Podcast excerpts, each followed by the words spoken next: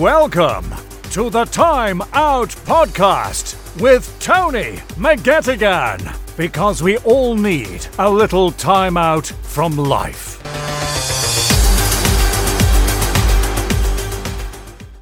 Hello and welcome to episode 59 of the Time Out Podcast with me, Tony McGettigan. And it's been over a month since my last podcast, so uh, glad to be getting uh, an episode in just before the big man in the red and white costume will be landing on rooftops across the globe. And uh, I hope wherever I find you tuned in that you're well and that your festive preparations are either complete or close to complete. So, on to my guest today. He hails from uh, Burton Port and uh, was ordained as a priest in 2002 and has been a Catholic curate in Creeslough since 2017. And uh, back 19 years ago, his first area to work as a priest was uh, Glencolmcille, and uh, from 2006 to 2012, he served in his own parish of Port and uh, Kincasslagh. And from 2012 to 2017, he was CC in Stranorlar and Twin Towns. And from 2017 to current day, he's been working in Creeslough. So delighted to be featuring this man on my podcast today, uh, and it's fitting as well given the time of year. So, Father John Joe Duffy, you're very welcome to the Time Out podcast. Thank you very much, Tony, for having me on. Yeah, lovely, Father, to, to feature you. We've been planning it for a while, but we're, we're finally here. Yeah, yeah. We eventually we eventually got there, Tony. We did. We did indeed, Father. Yeah. How, how are you? I'm very well, Tony. Doing very well, thank God. Uh, doing good, and uh, can't complain. And uh, just uh, preparing now for Christmas masses, I suppose, and that, and uh, uh, and it's a very different. It's a very different year, I suppose, in that. like last year, it's very difficult, I suppose, in my ministry, in that we don't have the same um, I suppose, access to people uh, through visitation of houses and stuff like that. It's, it's not something that we can really do at this time because we are so very conscious of keeping everyone well and looking after everyone's health. And that's a big uh, miss in my ministry, to be honest with you, and calling into schools and seeing the the Christmas um, celebrations and seeing that joy that the children have and feeling that, and, and that's very much missing for me this year. And uh, but apart from that, I'm doing very well, uh, thank God. Well, that's good. Glad to hear that, Father. And uh, we definitely have to, to think as well. You know, there's been so many aspects that the pandemic has affected, but as well as time of year, Father, there's a lot of people that uh, would be sort of uh, longing for your visit to the, to uh, the house, like that. people are living on their own, and the pandemic really has affected many things.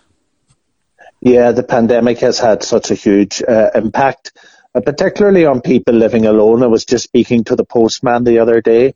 The postman, who's a very vital person in our community, someone who sees people that are living alone on a daily basis or five days a week. And uh, he was just saying to me, you know, how very much different it has been that you go to people's houses and there's people in waving out the, uh, from the house to you out the window, people that the postman would have had a conversation with in the past, and the postman might have been the only person in that given day that they might have had a face-to-face conversation with, and that hasn't been possible. It hasn't been possible to visit people in the same way or spend the same lengths of time with people uh, and all of that. So it's it's very it's very curtailing. It's it's been a very hard time for for the elderly. It has been a very hard time for families, and it has been a particularly hard time uh, for young people, young people uh, who like to party, who expect to party, right. uh, and who can't. So uh, it has affected everyone in some way or another. And then those people that have lost loved ones uh, over the last almost two years now, and haven't been able to to to to mourn them in the way that we traditionally did in the past. Restrictions have been lifted in that area in more recent times. But even in my own family, uh, I, I, I have had the experience of it in my extended family, and it has been very challenging and very, very difficult. But we are a resilient people, and uh, we have faced such challenges in the past. Uh, all through history, and and we have we have got on with it, but we are now living in a, a, a, a period where the internet seems to I suppose, uh, yeah. Uh, be king. There's a lot of false information that you get through the internet. Facebook, for example, has 2 billion users and uh, there's no filters. Uh, when you got information in the past, you got information, I believe, more accurately uh, through newspapers where there was editorial responsibility. But um, if a few people now say something on the internet and a few more uh, are um, and, spread out to a That's few right. more and a few more. And sometimes inform- misinformation can be very spread, very much spread as well. So, so, so it is a very challenging time because people are not only challenged by a pandemic, which I believe we can all get through as we have done so in the past, uh, through different things. Our forebears have done so in much worse situations. But the whole added thing of this hype around internet and misinformation and so on, uh, it makes the situation much worse for many people and adds fear and uh, uh, unnecessary fear in some situations. Yes. Okay, the internet has its good uses as well uh, for spreading accurate information, but with accurate information, there's a lot of inaccurate information spread as well. So there's an extra challenge in That's this. True. I suppose what you're trying to say, Father, is you have to be kind of careful and uh, in, in terms of where you get your information from, and each person, I suppose, that's their responsibility and it's it's their own right as as uh, as to be sort of mindful of that. You know, that's what you're trying to say. Yeah, we all we all have to be careful with the information that we we we read uh, from the internet and and uh, we all have to take personal responsibility, right. but we also have to take communal responsibility and be responsible for the community around us as well. That's right. And that is something that we need to do, and yeah. that's what a lot of people are doing. Yeah. And thank God, and a lot of people are very sensible in all of this, and uh, and uh, have uh, made huge sacrifices uh, for the betterment of the community, and particularly for those who are vulnerable. Because if the, if, if the Christmas message is anything, uh, the Christmas message is that the Lord was born into a situation where everything was turned to upside down, everything was topsy turvy, as they say. Uh, but yet, if we are to learn anything or to take the Christmas message forward, it is about caring for the community as a whole, and it is about caring for those who are vulnerable. Yeah, and that is uh, very critical, especially throughout the year, Father, but especially now uh, during the pandemic and the winter time when you have a lot of long nights just just to, to keep an eye on uh, people that might be vulnerable in the, the community. Uh, absolutely. Yeah. So, Father, as I touched on in the beginning in the introduction there, you're from uh, Burton Port uh, originally, and uh, you've been a priest now, Father, uh, since 2002. Can you talk to me about your, your memories of your ordination? Uh, my memories of my ordination are uh, very interesting in that I was very sick that day. And uh, I had uh, a bacterial infection, and I was at the NowDoc the night before. Uh, thank God to the NowDoc. Uh, yeah. they, they, otherwise, I wouldn't have been ordained that particular day.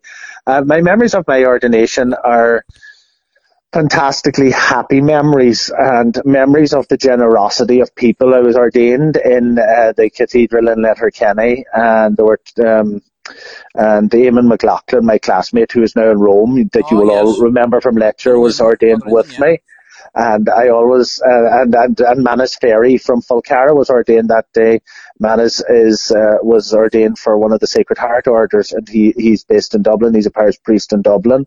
Uh, so, um, the, uh, the, the generosity, the outpouring of generosity of people, the coming out of people to welcome me home. Uh, the first bonfire was out at Campbell's in, in Fintown, and uh, then the whole way in through Fintown, there were bonfires in Doochary, uh, down into Dungloe, and uh, one of my favourite memories is the late Mrs. Uh, McCullough and Miss Wonder coming out with Carmel Bonner, and they had a few peak briquettes slipped behind the car. Lucky the car didn't go on fire or something. but and then then all the bands that were out there was uh, bands uh, from Ranafast, Duff, right through Dungloe, um, and, and all the different bands that were in the area at the time.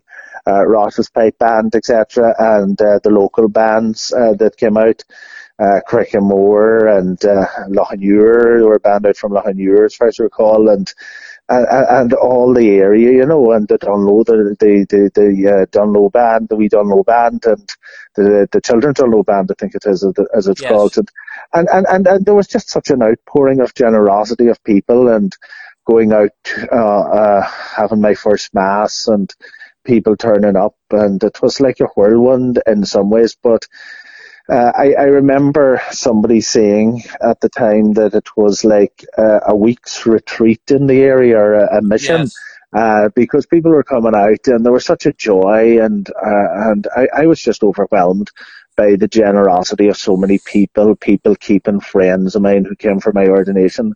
And, and those are the memories, just an outpouring of generosity and goodness among the people of the Rosses and beyond uh, in West Donegal, which is something we are all very used to.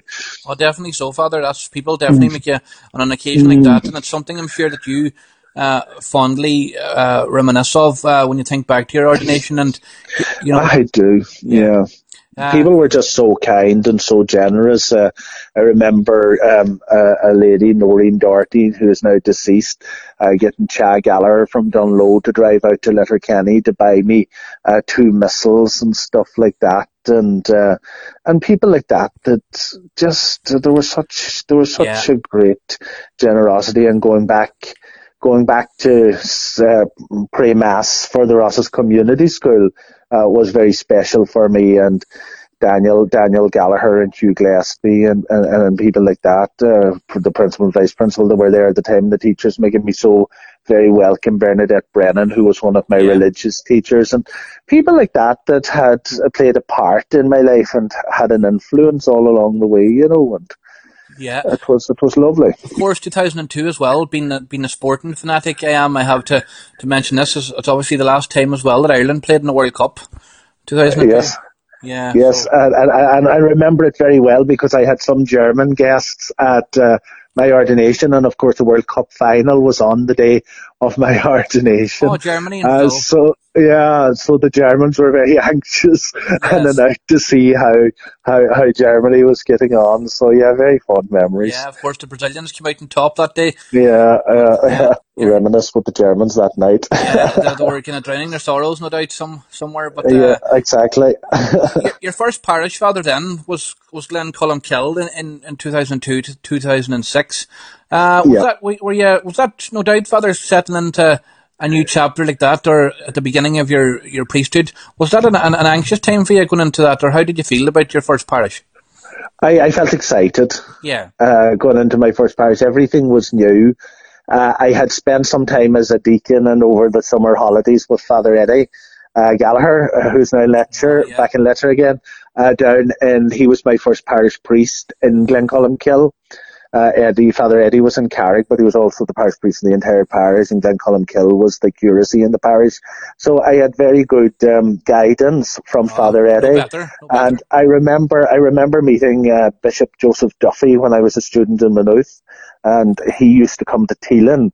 And I remember he, he, he asked me, did I know Father Eddie? You know, because I mentioned that I, I, I, I spent some time down about Carrick for my summers. I used to go stay with Father Eddie for about a week, maybe in the summertime. And I said I knew him very well, and I told him the story. And he said, "Listen," he says, "if you're half as good a priest as Father Eddie, you'll do very well." And then he looked at me again. And he says, "No, if you're quarter as good a priest as Father Eddie, uh, you'll be a very good priest. You'll be an excellent priest." So Father Eddie and uh, the people of Glencolumbkille were so warming and so welcoming, and it was like a home away from home. And uh, I remember they, they cared for me more than I cared for them. They, they they just showed me such a care and such a welcome, and oh, it, it was. Um, I suppose maybe it's a bit like your first love. You still have some remembrance That's of your right, first yes, love. But Glencolum Glencolumbkille was certainly a, a, first love for me. I have to admit, yeah. as a parish, because. I, I, I learned many things there and sort of, I suppose I was 27 and I grew a bit there and matured a bit there, but the people, I've still connections with the people yeah. to this very day, and uh, it was just such a happy time for me. Yeah, such a special place up there too, when you consider the landscape of, of how beautiful it is up there, Father. Yeah, it's it's it's mystic and it's majestic, and uh, it was uh, very interesting also going to a parish in which Father James McDyer, who was so very well known, uh, was uh, a great social innovator and right. and brought about many things in the parish. But uh, I have to say that um, that um, going there, I learned to become a priest very much not from James McDyer, uh, but more so from Father Eddie Gallagher, uh, who had the blueprint well and fully oh, yes. set there, and he had been a curate in that parish, and he was so very well remembered. And it was interesting uh, hearing the stories of the priests who had gone before me, and Father McDyer was much mentioned. There was also another priest that had been Father Phil O'Boyle, and uh, he was the priest that was there during the Great Flu. Yes. And he helped the people to no end during the Great Flu in that parish and he would actually buy them whiskey because they hadn't medicines uh, during the Great Flu, and he would give them whiskey and stuff, and he was out day and night helping people, and it. It was interesting to hear the stories uh, about Father Boyle, uh, considering that we are now in a pandemic, you know, and I often wondered what would it what would it have been like to live uh, at such a time as Father Boyle, but unfortunately, uh, it's something I should not have wondered because now we, we're beginning to know it a little bit. Yeah, that's true. We're, we're amongst it at the minute, Father, and yeah, yeah. Of course, then 2006 to 2012, Father, you moved on. Like you, you came closer to home uh, in Kincasslagh and Burtonport. Uh, you were yeah, I went to Arranmore. Yeah, you were there from uh, 2006 to 2012, and uh, what's your um, recollection of that? No doubt that was must have been special for you too, coming closer to home. Yeah, it was. It was. It was. It was very special coming to Arranmore Island uh, where I had many fond memories of growing up. Uh, my earliest memory is going uh, not on a boat with my father, but going out uh, with my mother on a boat, and the skipper was Phil Ban, Phil yes. Boyle, and and and Letter he's now living in Letterkenny. And going across with uh, to a regatta, my father and them were, were already over in Arranmore. So that's my earliest, one of my earliest memories in life. And going to Arranmore, uh, was very special because I was going among people that I knew and going among people that knew me and knew my father. And again, Father Pat Ward was the parish priest. And again, he couldn't have been more helpful or more supportive to me. Yes. And I could sit in the sitting room in the house in Arranmore and look across.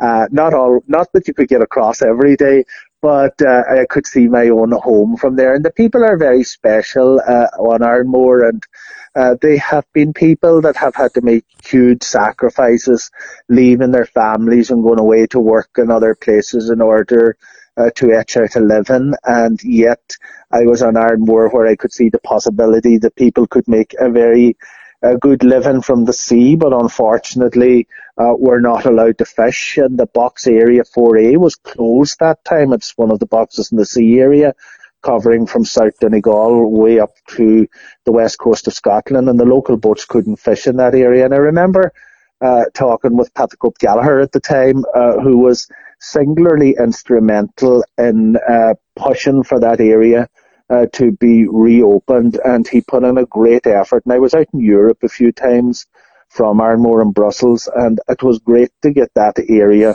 uh, opened again. And uh, it was the first time that uh, the European Parliament brought in a vote uh, to get the Commission and the Council of Ministers uh, to open up an area. So uh, I have to say, put a huge effort into that, uh, and um, it was sad to see that people had to leave their homes and yet they could etch a fine living from the sea if they only had a little bit of uh, support from the government and a little bit of imagination from the government uh, to support them rather than having to leave their families and go to go to work here, there and everywhere. Some were working in Alaska, some were working in America, other parts of England, Scotland and all over the world. Yeah, it's sad. But they're a very resilient, they're a very resilient people and uh, they, they, they showed me great care and they had a great relationship with my father down through the years as well, people on Arranmore, and uh, that uh, that bore fruit for me. Yes, and, and uh, well, definitely so, Father. And when you consider like fish, like you, you mentioned fish there, and a fisherman, Father, and your uh, your late dad, may rest in peace, was a, was a fisherman, and you know your life, I suppose, from a very early age, Father, you were you were seeing this this type of life. You were seeing your father uh, heading off to, to, to, fish, and I suppose there was always a great concern at that in them early years, Father, of, of memories in terms of rec- recalling that? Ah, yeah, fishing. Fishing is a tough way of life because sometimes the fishing is good, uh, sometimes the fishing is bad. We are all too aware of there having been many disasters and people drowned from Burton Port and, and, and other coastal areas. And um, there is a huge risk in going to sea. Um, and uh, thankfully, that risk is uh, lesser today with better boats uh, and, and better uh, facilities and so on, and better communication as well, telecommunications and stuff. Uh, but um, the um, the reality of it is that once people went to sea, there was always that worry that they might not come back. So there was a sort of a sense of nervousness, I believe, within the families of people who were fishing, or uh, and uh, maybe not nervousness, anxiety, or whatever word you may use. There, there was a heightened awareness uh, put it like that, that yes. once somebody went to sea, it wasn't always necessarily so that they, they would come back.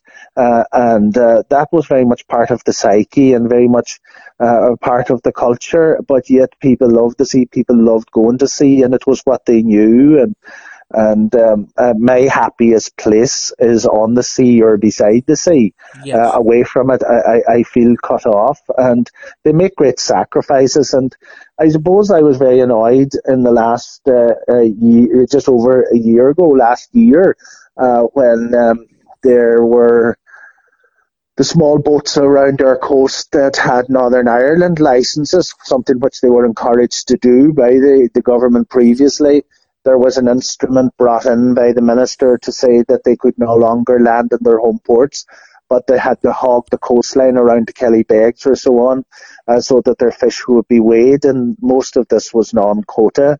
Uh, fish, and it was putting the fishermen's lives at great risk, and that is still true. And I'm very annoyed at uh, at uh, those in government uh, who have decided that, because what they should be doing is trying to make life easier for fishermen rather than to try and, trying to persecute them and make life more difficult for them. And um, uh, that that that has sadly been the case over over the last year. So I hope common sense will eventually prevail, and that those in government and those in what I would describe as a dysfunctional department of the Marine will do something to help fishermen rather than to persecute them. Well, I think that's of, of critical importance that that actually happens, Father.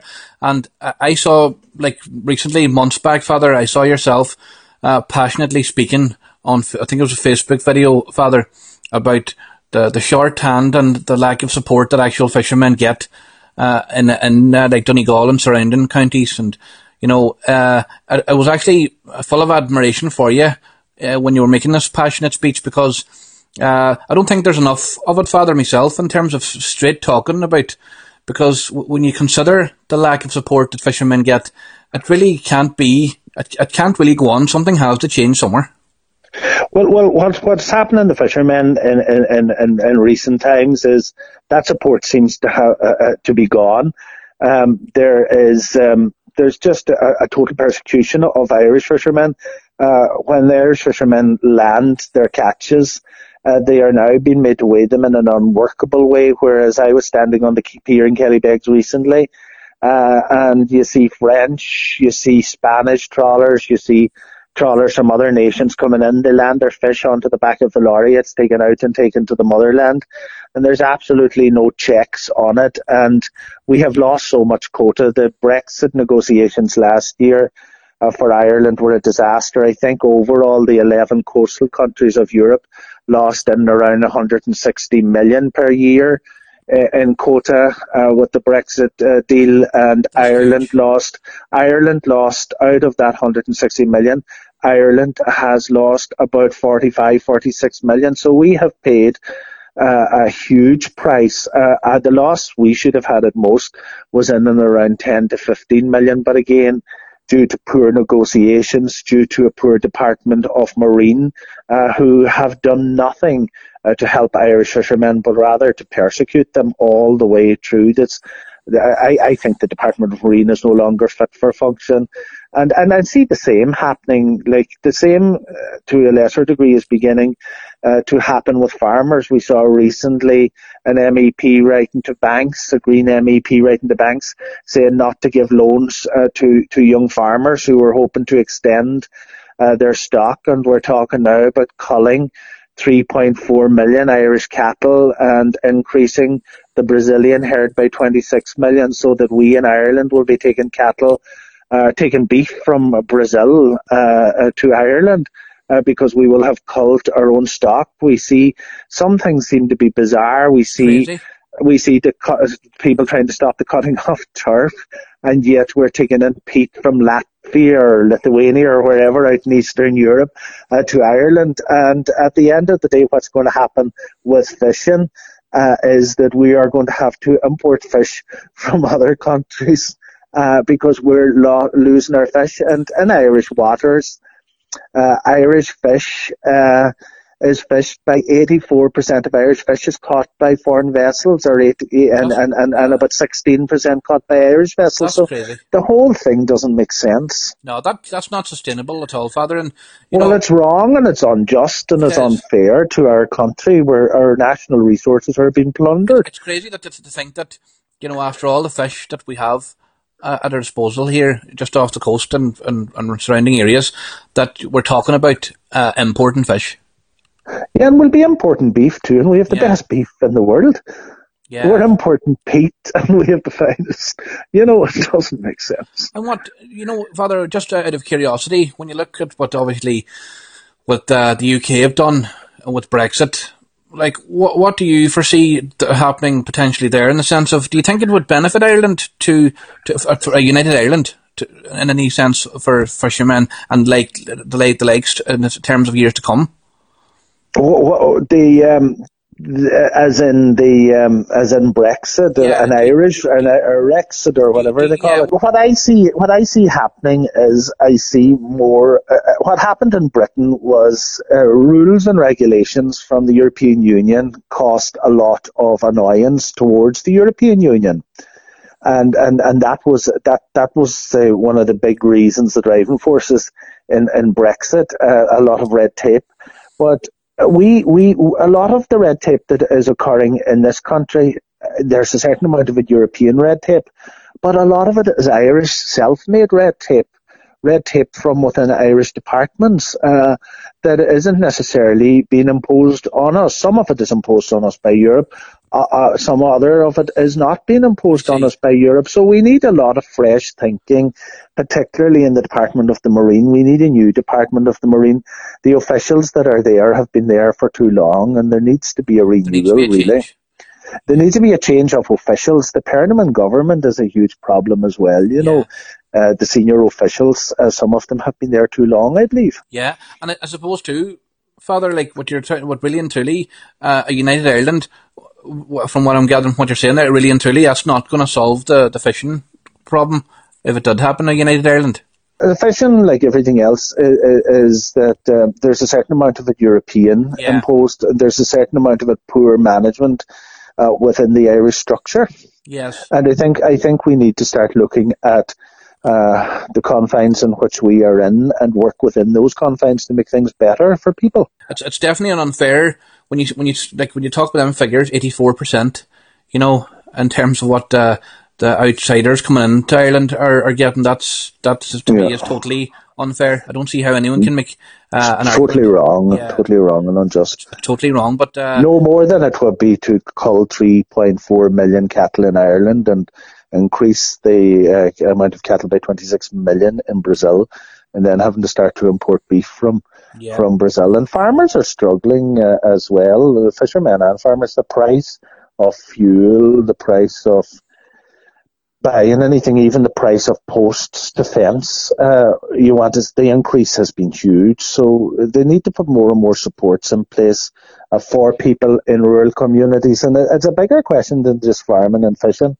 It's a question of sustaining rural communities and how we best do that. Sometimes you hear them talking about development in rural communities and yet you see them closing service after service within rural communities. We see the situation with banks, with post offices, uh, uh, uh, and so on, and, um, and and and that's a big problem within rural communities. And you see how difficult it is now going forward to get planning for housing within rural communities, native families even to be able to build their own houses. And there's a lot of um, there there needs to be uh, a more dedicated response to how we can sustain our rural communities. But I don't think there's a desire no. at the heart of government to sustain rural communities. I think for years the desire is to bring everyone into the bigger towns and just create cities and have very few people left in in, in the rural areas. And uh, that that's a big problem. Yeah, well, it definitely is a problem. And when I when I listen for to broadband and yeah, so on, when I listen to the likes of uh, Eamon Ryan, you know, talking,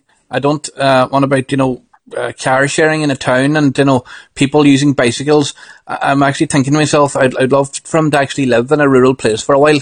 To, to, to actually uh, see these uh, things he's trying to implement, or uh, they are kind of a lot of them aren't uh, remotely uh, like I can't see any practicality behind it.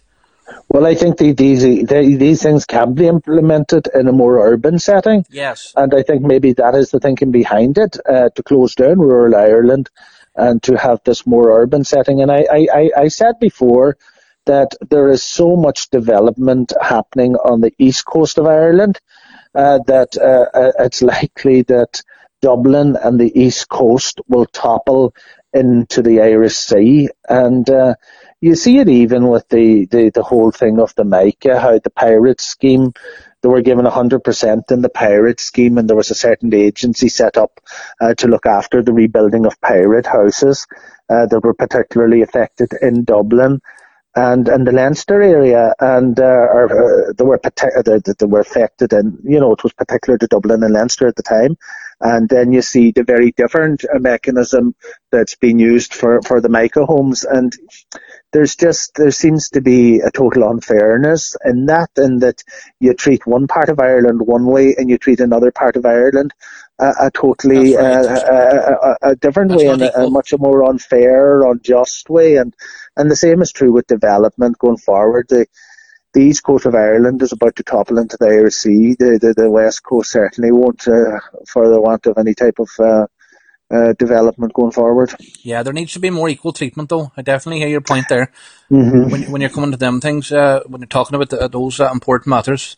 Uh, and mm-hmm. Uh, Father, just again to, to, carry on from where we left off, I, I suppose just to talk about from 2012 to 2017, you, you, worked as a, a, CC in Stranorlar and the Twin Towns. what's your, your memory of that, Father? Yeah, very good memories of the Twin Towns again uh, very nice people um, and people who showed me great care and a great parish priest there, Father Kieran McAteer, and he had a great team uh, set up around him. Stranorlar, I would say, is probably very interesting in that there was a parish council set up there. There were many committees set up there uh, by Father Kieran McAteer down down the years, and um, I suppose that is the way we will be going forward as a church with uh, parish uh, councils and uh, various committees uh, where we will have less priests in parishes. Uh, that people will be that people will take more ownership of making the day-to-day decisions and running the churches uh, in their own area, and, and, that was already very well set up in Stranorlar. And I, I, I, have many happy moments from Stranorlar. It was a much busier area uh, as you can imagine, a bigger population. Uh, but uh, yeah, very happy moments, very yeah. happy times there. Lovely part of the world too, indeed. There, it is, yeah. yeah. It's a kind of a part of the world I didn't know, and I didn't know that East Donegal area. So it was very interesting there that I got to know uh, uh, East Donegal more, and I got to know uh, into Tyrone a lot more as well, from Aghyaran, Castlederg, right through to Strabane, and uh, it was interesting meeting people in those areas and meeting people uh, who had been affected very much by the troubles and yes. and and the pain of the troubles. And I'm 47 now, and I don't remember the troubles. I remember the troubles to a good degree, but I, I, I was much separated from them, I suppose, in, in West Donegal or further away from the troubles, I should say, in Yes. West Donegal. I, I didn't have the experience of what people uh, along the uh, border areas at the time experienced, and it was interesting for me to hear that and to hear the suffering of people and and um, uh, please God that the peace process will continue Yes, and, and, and, and being strengthened because when you went there and visited people and, and heard the suffering, the pain, the loss of life, the meaning of life uh, uh, on all sides, it was um, it was something that I had no great experience of, to be honest. yeah, and education in itself, Father. It was a huge education for me, yeah, Yeah. absolutely, And- yeah.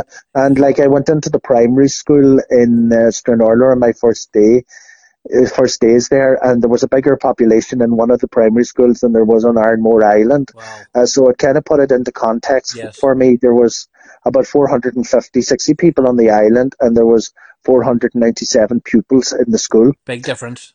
So it was a huge Yeah. difference, yeah. And uh, then we move on, of- obviously, to your, your current uh, parish, Father, which you're in since 2017, uh, Mm-hmm. Creeslough. And it's uh, another uh, lovely part of, of Donegal. And uh, no doubt you're, you're kept busy, Father, there as well. Yeah, Creeslough is a great area. Again, Father Martin Doohan's my parish priest here who gives me great help. And there's a retired man here, Father Seamus Murphy. And uh, the uh, Ards Friary is here. And Ards Friary, I recommend highly to anyone. If you want peace, uh, go to Ards Friary. And there's an amazing amount of people I meet from the Rosses uh, coming to visit Ards Friary. It's, it's just an oasis of, of peace. And it's, it's a lovely area. But no matter where I go, uh, when I say I'm in Creeslough, no matter where I would be speaking to people from the country in different parts of the country, they will say one thing back to me, Cutting the Corn in Creeslough, of course, which was written by Percy French, but made very famous by, Bridie Gallagher. The great Bridie Gallagher, and yeah. The great Bridie Gallagher, who I didn't know. She, she's dead 10 years this January. Uh, it's the 10th anniversary of her death. And, uh, she she she was she was very famous, uh, but uh, we had an, a celebration for somebody in Creeslough, uh, Father Murphy, when he was uh, 50 years ordained, and I said somebody sing "Cutting the Corn" in Creeslough, but we had to rely on a good Leitrim woman who's living in Dunfanaghy, Pat Desmond, uh, to to sing "Cutting the Corn" in Creeslough. So I haven't let them down with that one. But we have wonderful people here in Creeslough, and there's one man I'm just going to mention. There's a man here, Ben McFadden. And Ben McFadden uh, has been ill himself, and I ask you to keep him in your prayers. Yes. And uh, Ben McFadden is a Trojan worker. Uh, he is a, he he has been sick, quite sick, and all during Christmas he was or before Christmas he has been out lying under the rain, putting up lights in the town, uh, putting up lights at the church, and nothing was too much for him. Another person could have sat down, stayed at home, and nobody would have blamed him, but he has been out here uh, working uh, like uh, a, a warrior, a, a real Trojan. He, he and uh, also here in Creeslough, we have been able to, together with the the people in Letcher, have done the same. That's and right. in the Dungloe area, people in Burton Port, we have sent a huge amount of goods and money up to, to Father Kevin, Father Eddie, spearheading it down Letcher, and ourselves taking care of it here in Creeslough. So I think between the two of us, something like maybe 14,000 or something that will be going up. It's not great. I have seven, and I know Father Eddie is equally as much. And uh, it's a great tribute to the people of the Rosses and and and this area here in Creeslough, Dunfanaghy, and so on and beyond. It's great to see that, you know, any time of year, but at Christmas too, when it's a time, I suppose, for giving, it, it's, it's fantastic to see that, Father. The people yeah, there's joy. There's joy in giving, and the people, the people of these areas of Donegal uh, are are not shy to the joy of giving. No. And I saw even with the St Vincent de Paul collection the amount of giving to that as well.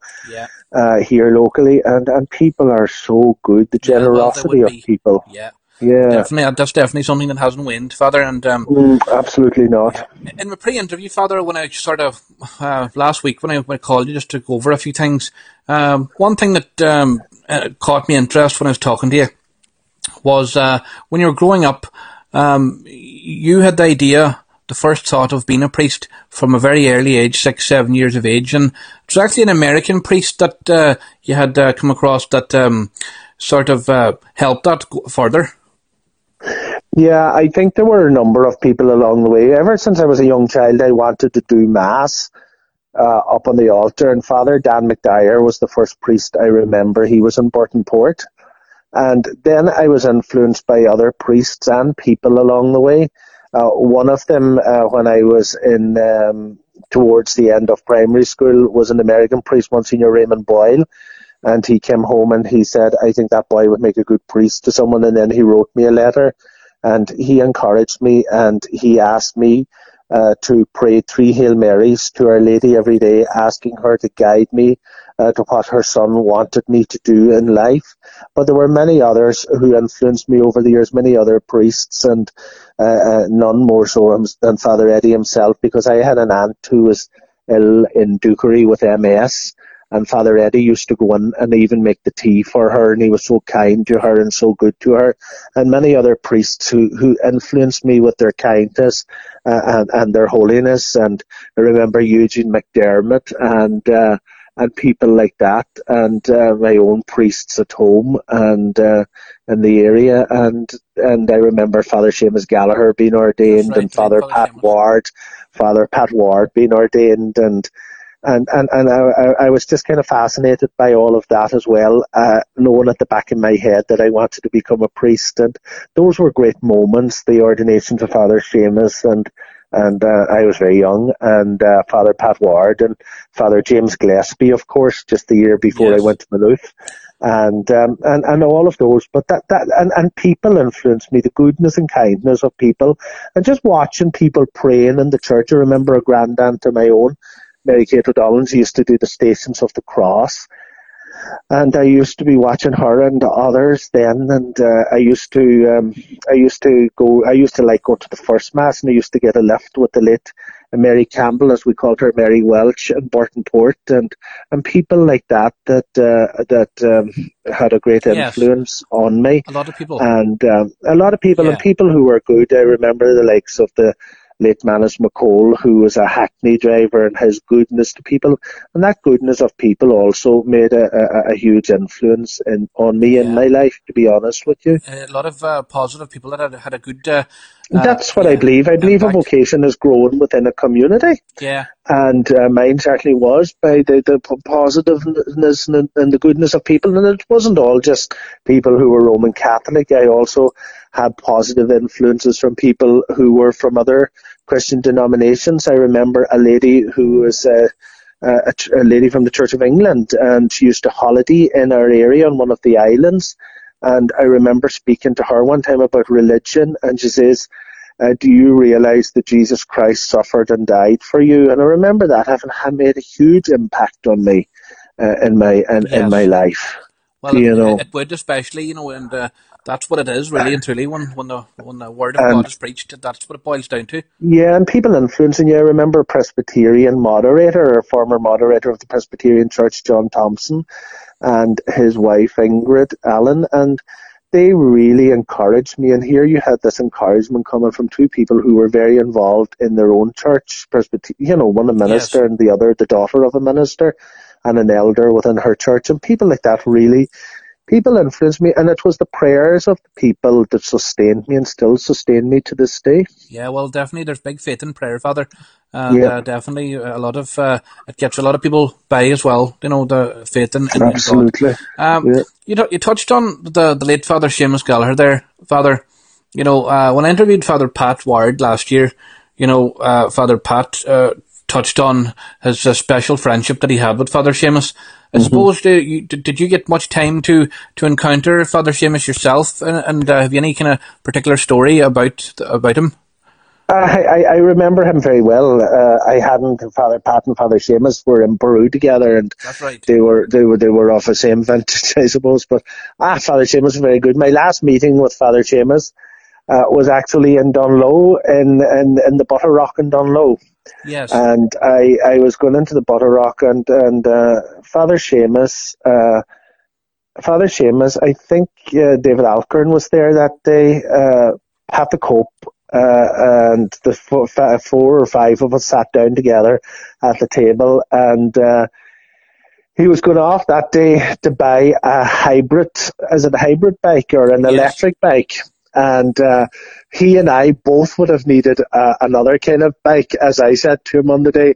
But he was saying to me, "Oh, sure, when I get the bike, you'll try it out." And the type of thing about him was. Um, if you walked into Father Seamus and you said you wanted to take half the house with you, I'll oh, take that with you. Or if you said you like something, take that with you. Big hearted. And he was he, he, had such a uh, yeah such a generous heart and yes. he, he, had he had this photograph of Burton Port and it was Burton Port from olden times and he got it in Dublin. Somehow he managed to get it in Dublin.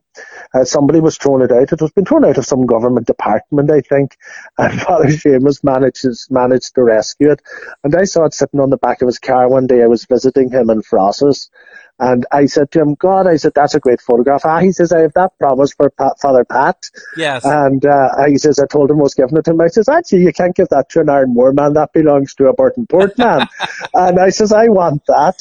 So yes. I took, I took the, I, I got him to give me the picture because he couldn't refuse me, even though he had a promise to Father Pat. So you, you took it? I rang, I took it, and uh, he gave it to me, and I rang Father Pat that evening. And I said, "You know that picture that was for you? I have it now." Father Seamus couldn't refuse it to me, and I took it just for the for the sheer fun of it more than anything. But I think I'll hold on. to Father Pat told me I could hold on to it anyway. And I, will I'll treasure it now as a, a memento. Oh, nice. That was the type of person he was. He was just full Great of generosity and full of fun, and he attracted people to God that the rest of us mightn't be able to with his personality. That's right, and uh, I actually recall mm. him in, in, in uh, as well, my own um, home place, you know, and I remember, you know, he was uh, he was always what I would call a great character and an, an interesting priest as well. You know. Yeah, yeah, he was. Yeah, he had a good heart. Yeah, definitely. Yeah, so. I remember somebody telling me. I remember somebody telling me somebody that I know very well. They saw a man one evening. He was drunk or whatever years ago. Father Seamus was only a young priest, and the man had fallen on the street and Dungloe.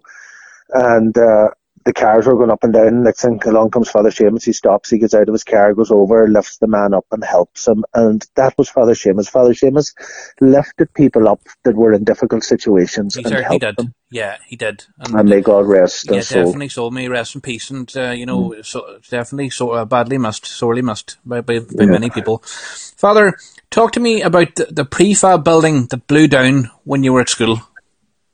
Yeah, we were in Cage School, and Wyatt McCole recently retired, and I wish her all the very best. Was our teacher, and yes. we were in we were in this prefab building at school, and um, the prefab came, and it wasn't really probably the best of a prefab, but uh, Charlie Ward, God rest him, and Tony Boyle in KGU advised Niall McCole, the principal, uh, to put a barrier across the roof of it because they didn't like it and uh, he, he, he, they did that, and the officials came from the department and uh, told Niall to bring the barrier down, but Niall refused to do so, which meant that he could have got in a little bit of trouble for going against the wishes of the department, was it the Office of Public Works or whatever at the time was looking after it, and um, next thing uh, there came a storm. Uh, I think it was in March '84 uh, and um, one side of the prefab blew in and the other blew out, and there were six or seven trapped there. I was on the side that blew out. We were second class, third class, and fourth class, and um, they, they, all I can ever remember is the shattering, uh, that shattering of glass. It was terrible. All you could hear was shattering of glass and glass flying everywhere. And um, there was some parents or others arriving, and they, they helped now to get the children who were trapped out before the roof collapsed. But I remember now often talking about it. He was looking out the window. When he looked out the window, here was the two teachers and under it, uh, trying to rescue books. Maya Rogers, who later became principal of KG, and Maya uh, McCole, who was later principal, recently retired, as I say. Yes. Uh, they were out trying to rescue books, uh, causing great danger to their own life. But Niall shouted on them to get out of it, you know, and all the children were safe in the school at that time. That's right. But if it hadn't been for putting the barrier across, uh, against the specifications of the department, uh, many of the children would have been killed that day.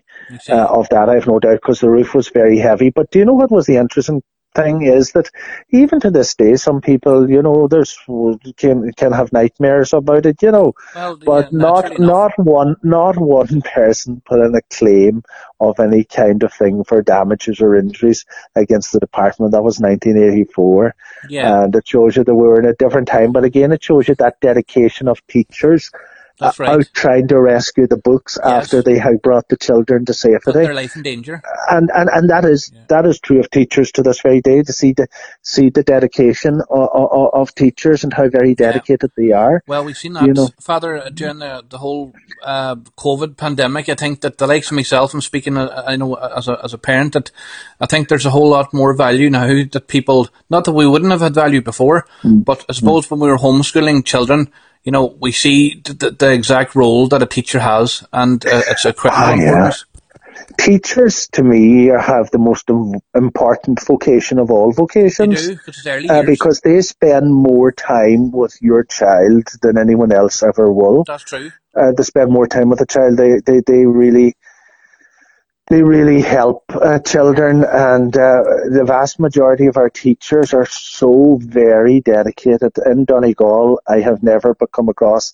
Uh, every teacher I've come across, and I, I used to go around visiting the schools, the amount of dedication and staying after school There and is a lot of I. I remember even in our own school in Dungloe, the teachers doing extra stuff with us and helping us, extracurricular stuff. And I remember in secondary school in Dungloe doing an essay one time and the help I got from Hugh Gillespie and Evelyn Donahue there and uh, Evelyn Sweeney. And uh, then I remember Tina Coughlin, uh, who was in Dungloe Secondary School putting on musicals and staying behind uh, to work with the children uh, with us late into the evening and night time. And then uh, so many others as well, you know, that, that don't just teach but give that That's right. very much extra, you know, touch, and you know. that personal touch and, and, and you see that, you know, even from uh, former principals, and I, I had three former principals, uh, one of them is now deceased, uh, Marjorie Bonner and, and, and Niall McCall and, and people like that, and, and, uh, but Daniel Gallagher there in Dungloe, and Daniel would always, you know, even all through, through Maynooth have that interest in you and, and encouraging you and helping you, you know, and, and, and, and they, they, they have played a, a huge role in our lives, our teachers, you know. They definitely do, and you know, Hmm. they, they definitely deserve, you know, all, all the credit that's going for. And particularly today, schools are such, like in the past, uh, some, some, some maybe didn't enjoy going to school for various reasons, but uh, today to see the joy in children wanting to go to school That's- and the love true. they have for their teachers and, and, and it's so lovely to see. It is definitely a big change. So, Father, just you touched on it briefly there when we were talking about Stranorlar. Um, but obviously, at the minute, it's a talking point uh, at the minute about the actual shortage of priests and the, the shortage of uh, people going on for, for priests, Father. It, it makes you wonder what the, what the future would be for the priesthood. Yeah, uh, when I went to Maynooth in 1995, there was 178 students for the priesthood in Maynooth. Today there are 25. Yes, And uh, when I went, our class, uh, Maynooth was celebrating 200 years, and our class was 28, and we were the smallest class in 200 years at 28. And today there is only 25 in the entire seminary, wow, and other seminaries have closed down. In St John's, Waterford, Wa- Wexford, there's there's two. There was one in Waterford, one in Wexford. yes, Carlow Carlow's gone. Um, there there was one down the uh, south, uh, the uh, down in Cashel diocese, and it's gone. The wing that was in Belfast is gone. Clonliffe College is closed, and they were all operating seminaries in my time. So they probably were in '95. There were probably between two to three hundred, almost closer to three hundred students yes, uh, and today 25. So it goes to show you that, yes, at this moment in time, there will be certainly fewer priests available in the parishes going forward, and that will that will ha- leave big questions about uh, how parishes will manage. Um, we in the diocese of Raphoe here in Donegal have had a huge number of churches in our diocese, and we have always been very blessed uh, to have a large number of priests. And we we certainly aren't in the shortage, facing a shortage of priests in this present moment, but give it 10, 15, 20 years down the road, uh, we certainly are going to be yeah. uh, much less uh, than we are at the present, uh, yeah. through sickness, through retirement, and so on. And um, that, that, like, if you look at it, we lost a number of priests that were young men. Father Paul Gallagher, Father Seamus Gallagher, Father right. Pat Prendergast, uh, uh, to name but three. And, um, you know, it wasn't p- people that were over a certain age. They were, they were young men. That's right. And, uh, Paul Gallagher being the youngest of them. And, uh, and, uh, you know, so that the reality going forward is that I would imagine that parishes will either work together or there'll be some process of working together or coming together and, uh, there there will be less priests. Um, yeah. You know, I was talking to a priest recently, uh, and he in the Derry diocese he is looking after seven churches. Wow. In the Derry yeah. diocese, and that's not sustainable because you can't you can't look after seven churches by yourself. It's okay.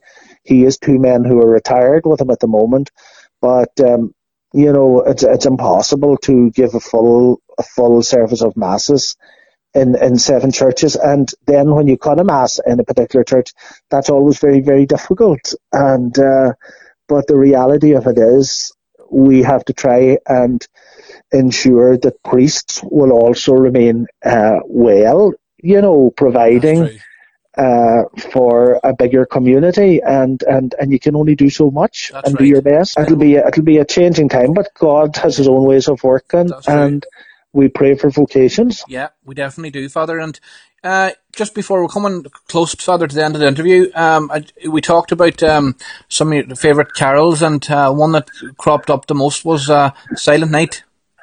Yeah, Silent Night is my favourite carol of all times because it was born out of a crisis. Father Joseph Mohr, uh, who was the child of a single mother at the time, his father being a soldier who abandoned the mother before birth, was born in the late 1700s in Austria, and he was in a little parish of Oberndorf in the Austrian Alps uh, as a priest uh, when he realized that the organ was not working on the Christmas early on the Christmas Eve, and uh, he had a poem that he had written uh, from the year before, having been out on a Christmas Eve crossing over the Alps and the snow and the beauty of the Austrian Alps. So he went to a friend of his who was a teacher, Franz Gruber, to put music uh, to this uh, poem that he had written called Silent Night. And uh, he um, it, it became famous when a a theatre group were moving through that village and brought it to other places. And Silent Night went on to become a very famous Christmas carol. Right. And it was one of great hope. And in the 1914-18 war, on the first Christmas Eve, the soldiers on either side started singing Silent Night, and there was a cease, there were several ceasefires among along the Western Front on that first Christmas Eve night of the First World War, and uh, and um, born the, the, it was born out of a crisis uh, where he had no organ. It was something that brought about peace in a terrible war, and uh, the officer said that they wouldn't allow it to happen again. Sadly, yes, but yet it touches us that night, the simplicity of that night. And I think we have to realize that the Holy Family were a family in crisis. They were without room. Uh, they were homeless on that night, like many homeless people today, and many people who are struggling. And uh, the um, the humility of that night, and maybe we have to go back to basics and back to humility and take what we learn from that night, uh, that night of peace, and try and give that peace and try and give that joy uh, to others, uh, not just for Christmas, but to make Christmas every day, well, uh, the true meaning yeah. of Christmas every day, uh, yeah. to help others, to be compassionate, to be kind, uh, to be forgiven, and to uh, help one another in any way we can. Yeah, well, that's so. That's definitely a very important message, Father. And uh, you just answered my next question, which was the meaning of Christmas. But I think that that sums it up yeah. perfectly, Father. And I think the late Eugene McDermott, who wrote a book, Gleams from a Stable, uh, said that the meaning of Christmas was to spread joy and to spread hope, and that is an onus on each of us. That, There's an onus yeah. on each of us to do that. It certainly has, Father. Every day. Yeah, yeah, true. Not just Christmas. It's a it's yeah. twelve months, and um, I suppose, Father, we'd we we'll round off the the podcast by maybe, if it's possible, maybe for a couple of prayers, if it's, yeah. if it's possible, Father. And uh, I suppose the, the, the first one, which we'll uh, mention here, is both for uh, COVID nineteen, Father, and uh, to, to basically we'll say a prayer for for all those that are, are mentally suffering, uh, Father, and uh, at, at the at current time we're in, and people that have maybe lost family members to COVID nineteen. Well, my heart goes out to all who are who are suffering uh, illness at this time, uh, both physical yes. uh, and mental illness, and people whose whose jobs are at risk and businesses are at risk and people who cannot get into hospital. So we ask God to bless them all and to give them hope and to give them healing.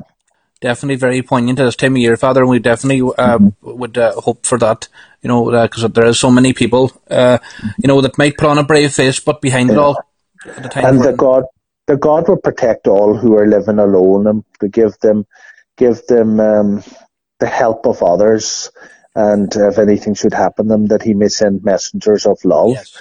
Uh, who are, who is the postman, who is your neighbour, and everyone else, the district or the public health nurse and others in your community. Yes. And could we finish up with this prayer? I think that's a very nice yes. prayer.